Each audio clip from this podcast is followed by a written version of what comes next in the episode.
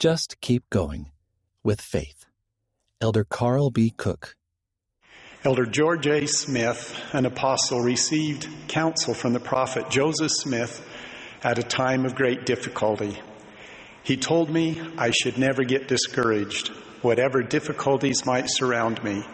If I was sunk in the lowest pit of Nova Scotia and all the Rocky Mountains piled on top of me, I ought not to be discouraged. But hang on, exercise faith, keep up good courage, and I should come out on top of the heap at last. How could the prophet Joseph say that to someone who was suffering? Because he knew it was true. He lived it. Joseph repeatedly experienced severe difficulties in his life.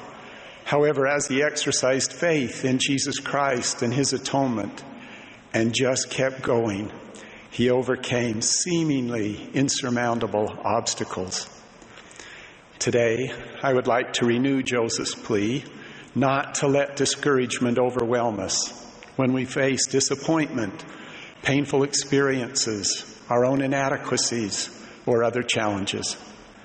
When I say discouragement, I'm not talking about the more debilitating challenges of clinical depression anxiety disorder, or other illnesses that require special treatment. I'm just talking about plain old discouragement that comes with the ups and downs in life. I am inspired by my heroes who just keep going with faith no matter what.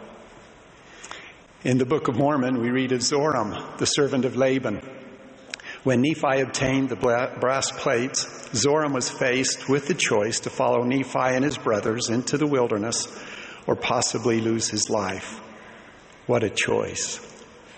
Zoram's first inclination was to run, but Nephi held him and made an oath that if he would go with them, he would be free and have a place with their family.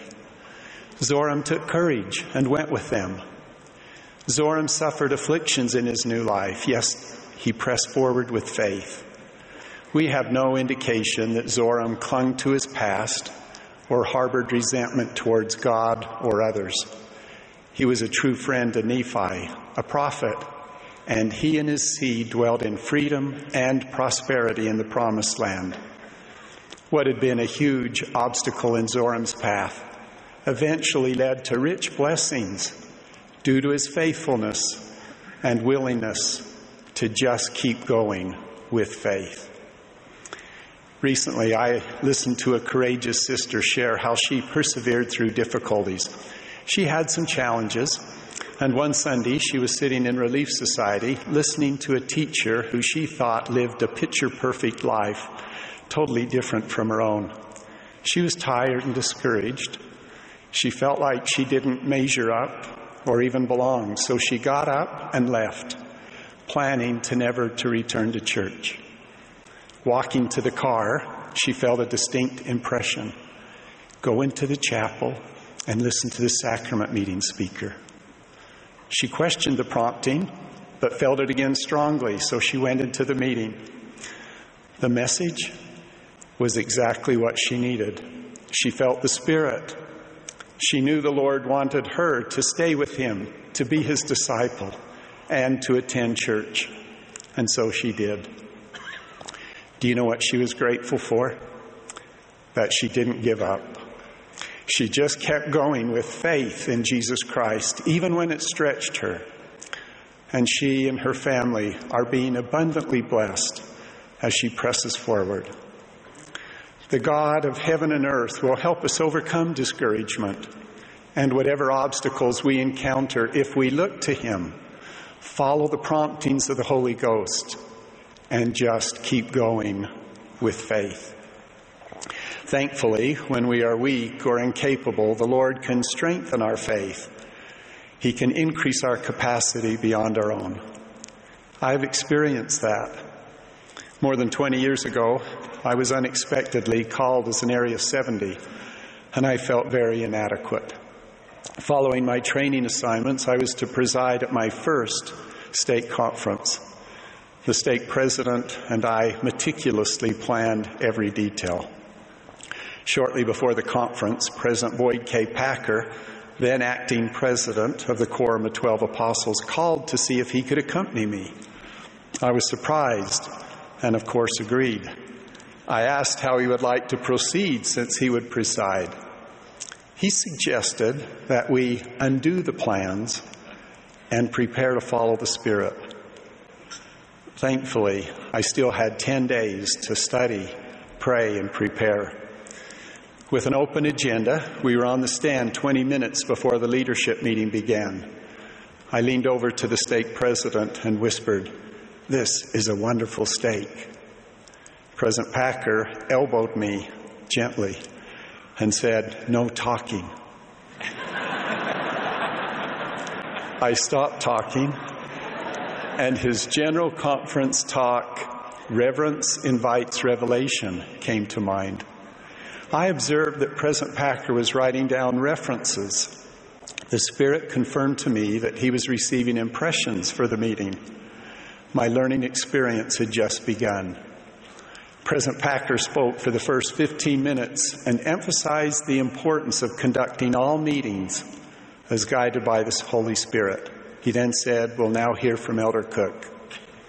On my way to the pulpit, I asked how long he would like me to take and if there was a topic he would like me to address. He said, Take 15 minutes and carry on as you feel inspired. I took 14 minutes and shared everything I had on my mind. President Packer stood again and spoke for another 15 minutes and shared this scripture Speak the thoughts that I shall put into your hearts, and you shall not be confounded before men, for it will be given you in the very moment what ye shall say. He then said, We will now hear from Elder Cook. I was shocked. I had never considered the possibility that I would be asked to speak twice in one meeting. I didn't have anything to say in mind. Praying fervently and relying on the Lord for help, somehow I was blessed with the scripture, a thought, and I was able to speak for 15 minutes, but I sat down totally exhausted. President Packer spoke for 15 minutes about following the Spirit and shared Paul's teachings that we should not speak words which man's wisdom teacheth, but which the Holy Ghost teacheth. As you can imagine, I was overwhelmed when he said, For the third time, we'll now hear from Elder Cook. I was empty. I had nothing. I knew it was time to exercise more faith. Slowly, I made my way to the pulpit, pleading to God for help. As I stepped up to the microphone, the Lord miraculously blessed me to somehow give another 15 minute message. The meeting finally ended, but I quickly realized that the adult session would start in an hour. Oh no. Like Zoram, I sincerely wanted to run, but just as Nephi caught him, I knew President Packer would catch me. The adult meeting followed the very same pattern. I spoke three more times. The next day, during the general session, I spoke once. After the conference, President Packer said with affection, Let's do it again sometime.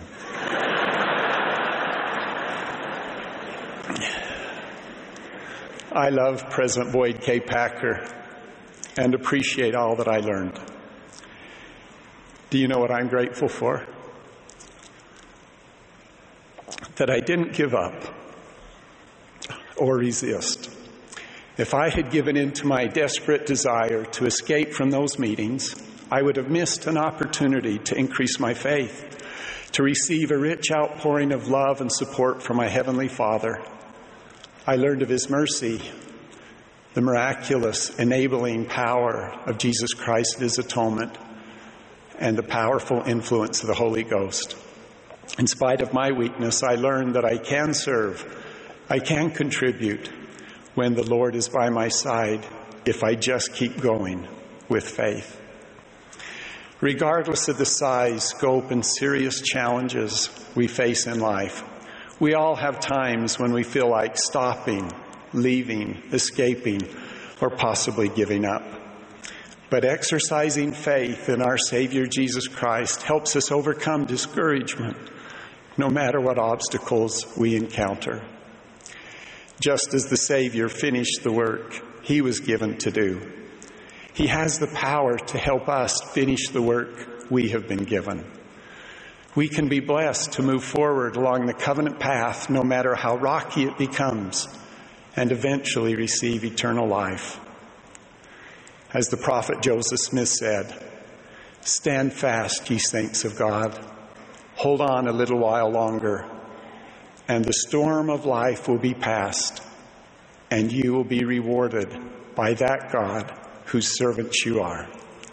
In the name of Jesus Christ, amen. Amen.